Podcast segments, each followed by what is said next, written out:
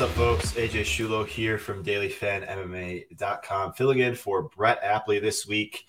I'm going to give you guys the UFC Vegas 27 picks, DraftKings picks. We're going to give you guys a cash game play, a tournament play, a salary saver play, and a fade.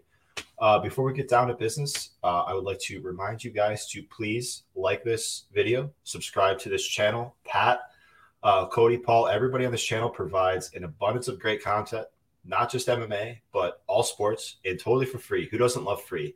Uh, but as far as this week, uh, Mad Lab has a main event breakdown for this event Cody Garbrandt versus Rob Font. Great main event. Look forward to hearing his thoughts on that, as well as Paul and Cody have their thoughts on the card in its entirety already posted for the Dogger Pass podcast. So a lot of great content on this ca- on this channel. Please subscribe uh, and like the content. So let's get down to business, shall we? So my cash game play is going to be Bruno Silva at 9,300. And there's a variety of reasons for this play. One is he's got a strong chance to win per the betting odds. He is north of minus 300 on the betting line. And I think personally, he is in a great matchup on paper against uh, Victor Rodriguez, who has not been past the second round of his pro MMA career and has been finished in all of his losses. My eyes my eyes tell me that Bruno is the better striker. He's more technical. He hits harder. He's more defensively sound and varied. And also, I think he's a better wrestler and grappler here. Bruno Silva has had a lot of success landing at least a few takedowns per fight. He's also BJJ black belts. Seen Rodriguez on the regional scene get taken down easily, get mounted. And I just think that Bruno is the better fighter than him everywhere. Better wrestler, better grappler, better striker, who's also just much more tested and experienced. And when we talk about more metrics, you know, Bruno has a great inside distance line. You know, he's about minus money to win inside the distance, which is near 50% chance of doing so. Has a lot of finishing potential while standing or on the ground. You know, Rodriguez is coming off a knockout loss to Adrian Yanez. He was also knocked out once on the regional scene as well. So I just like Bruno's several different avenues to not only winning, but just putting up a big DraftKings score. He could, again, wrestle, grapple, which we know could score very well on DraftKings. He could finish on the ground or standing. And, and the odds back that up as well. So I really like Bruno Silva in the spot. He's going to be my cash game play of the week. Next up, we got a tournament play. And um, tournaments, I always love to get out of my comfort zone. And I always think that that edge is going to be there just because um, you know it's out of your comfort zone. You don't always want to you don't always want to do that at a given point in the time. But um, I like Jack here at 8,900 because he's got a strong wins inside the distance line. It's not too much different than say Brett, Ben Rothwell, who's priced higher than him but has better odds to win. And I just like similar to what we talked about with Silva. Jack has a variety of ways to putting up a big score. Um, Jack comes from a uh, Greco-Roman wrestling background, which means a lot of like clinch-based takedowns, trips, foot sweeps, things like that. And once he gets the fight to the ground, he, you know, self-proclaimed has the best ground and pound in the business, does Jack say.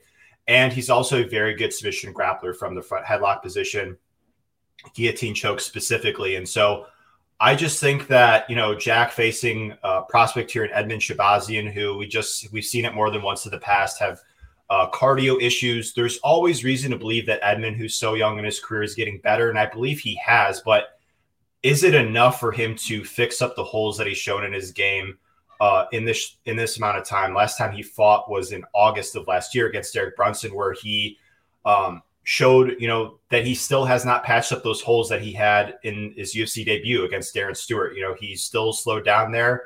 In round two, he got taken down he got back mounted. He took a lot of ground and pound and then was finished in round three. So I like Jack because he has the potential here to wrestle, wear Shahbazyan out. Jack has shown a higher tempo. He lands north of five significant strikes per minute. He's got a, a reach advantage here in Shahbazyan.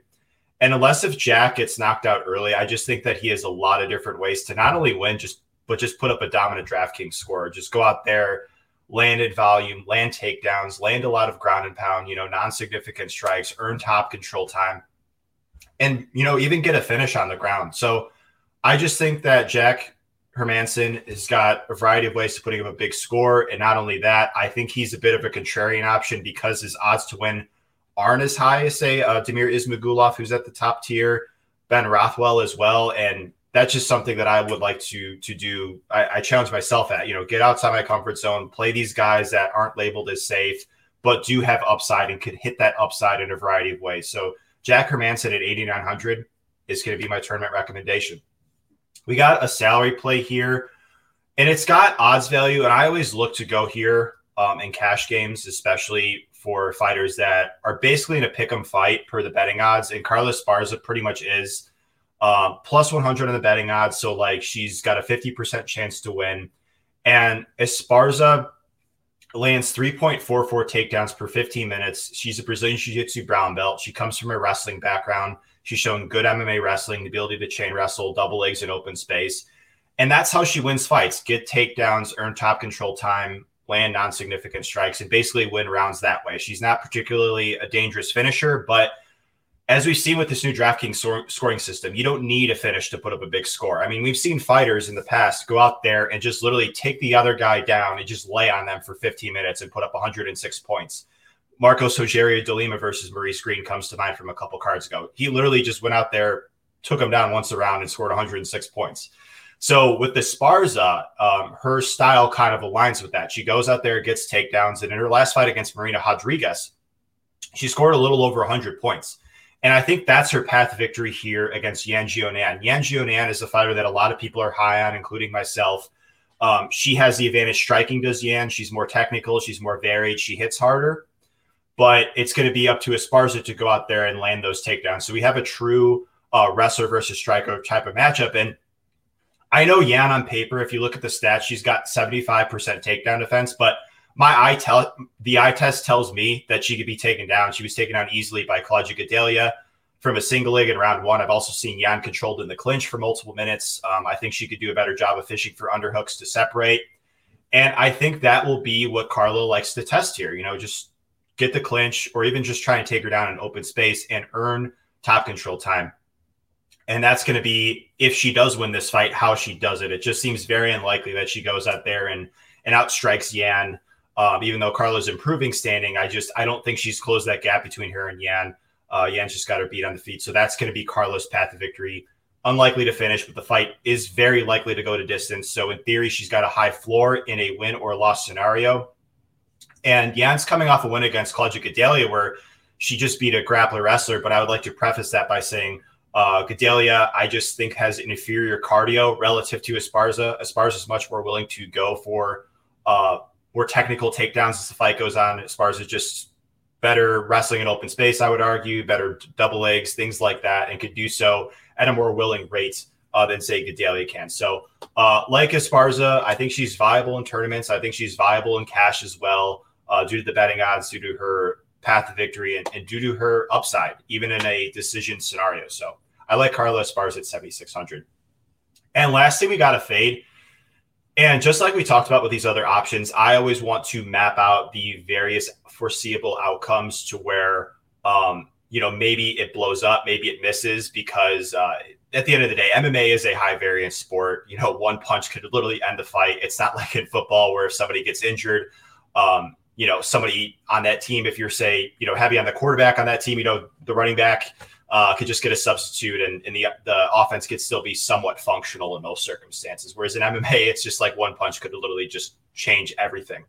Um, so with this recommendation, David Dvorak at 8,700, um, in theory, like he could finish, but it doesn't seem particularly likely considering Paiva has shown a granite chin. I've seen him take a hard knee clean, and he just seemed largely unfazed by it. He got stopped by TKO against Rogerio Bontorin, but going back and watching it on film, and even if you want to look at like the notes of the stoppage, it was a it was stopped due to a cut. It wasn't like he was knocked out or anything like that. His eye was just uh, it was just so messed up. He was rendered unable to continue by the staff, and so I just think that Dvorak, who's a guy that has not shown the willingness to wrestle, um, and even if he wanted to, Paiva trains at Team Alpha Male, a good wrestling camp. He's shown good takedown defense. He's a Brazilian Jiu Jitsu brown belt as Paiva. I just think that even if Dvorak just randomly wants to wrestle here, maybe he just we just haven't seen it from him. That it's just unlikely that he has a lot of success wrestling Paiva. And then in terms of the stand-up, Dvorak, I think he's a very intelligent and technical fighter, but he's a counter striker. He doesn't strike me as a huge power puncher. Um, he his volume is decent, but not great. And at 8,700, I really feel like he's finished reliant. And I just think that, you know, based on the fact that he doesn't, he hasn't shown to be a huge knockout threat in the UFC, and based on the fact that Paiva shown a great chin, I just seems very, very unlikely that Dvorak goes out here, hits his upside. And he's not even that big of a favorite to go out here and win, right? I mean, he could even realistically lose. I just feel like at his price point, there's just other options that I want. Um, I would prefer to target the dog in this matchup if, I, I'm going to play this matchup at all in DraftKings. Uh, but Dvorak to me is the clear fade on this card. Just think that there's just a, a variety of ways that uh, he doesn't hit his upside and just so very uh, few that he does. Just maybe like a late kick finish, maybe just something totally flukish happens. Uh, but other than that, I'm not going to let that scare me from you know being very very light on him in tournaments. Um, and that'll do it. Those are the plays. Want to go quickly over them again. Cash game play is Bruno Silva at 9,300. Tournament play Jack Hermansson at 8,900. Salary play Carla Esparza at 7,600. And the fade of the week is David Dvorak. Thank you guys so much for the support. Uh, really grateful to be filling in here for Brett Apley. If you guys haven't already done so, friendly reminder to hit the like button, hit the subscribe button.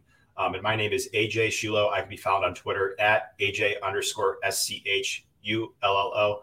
Good luck on the contest, guys, and have a nice weekend.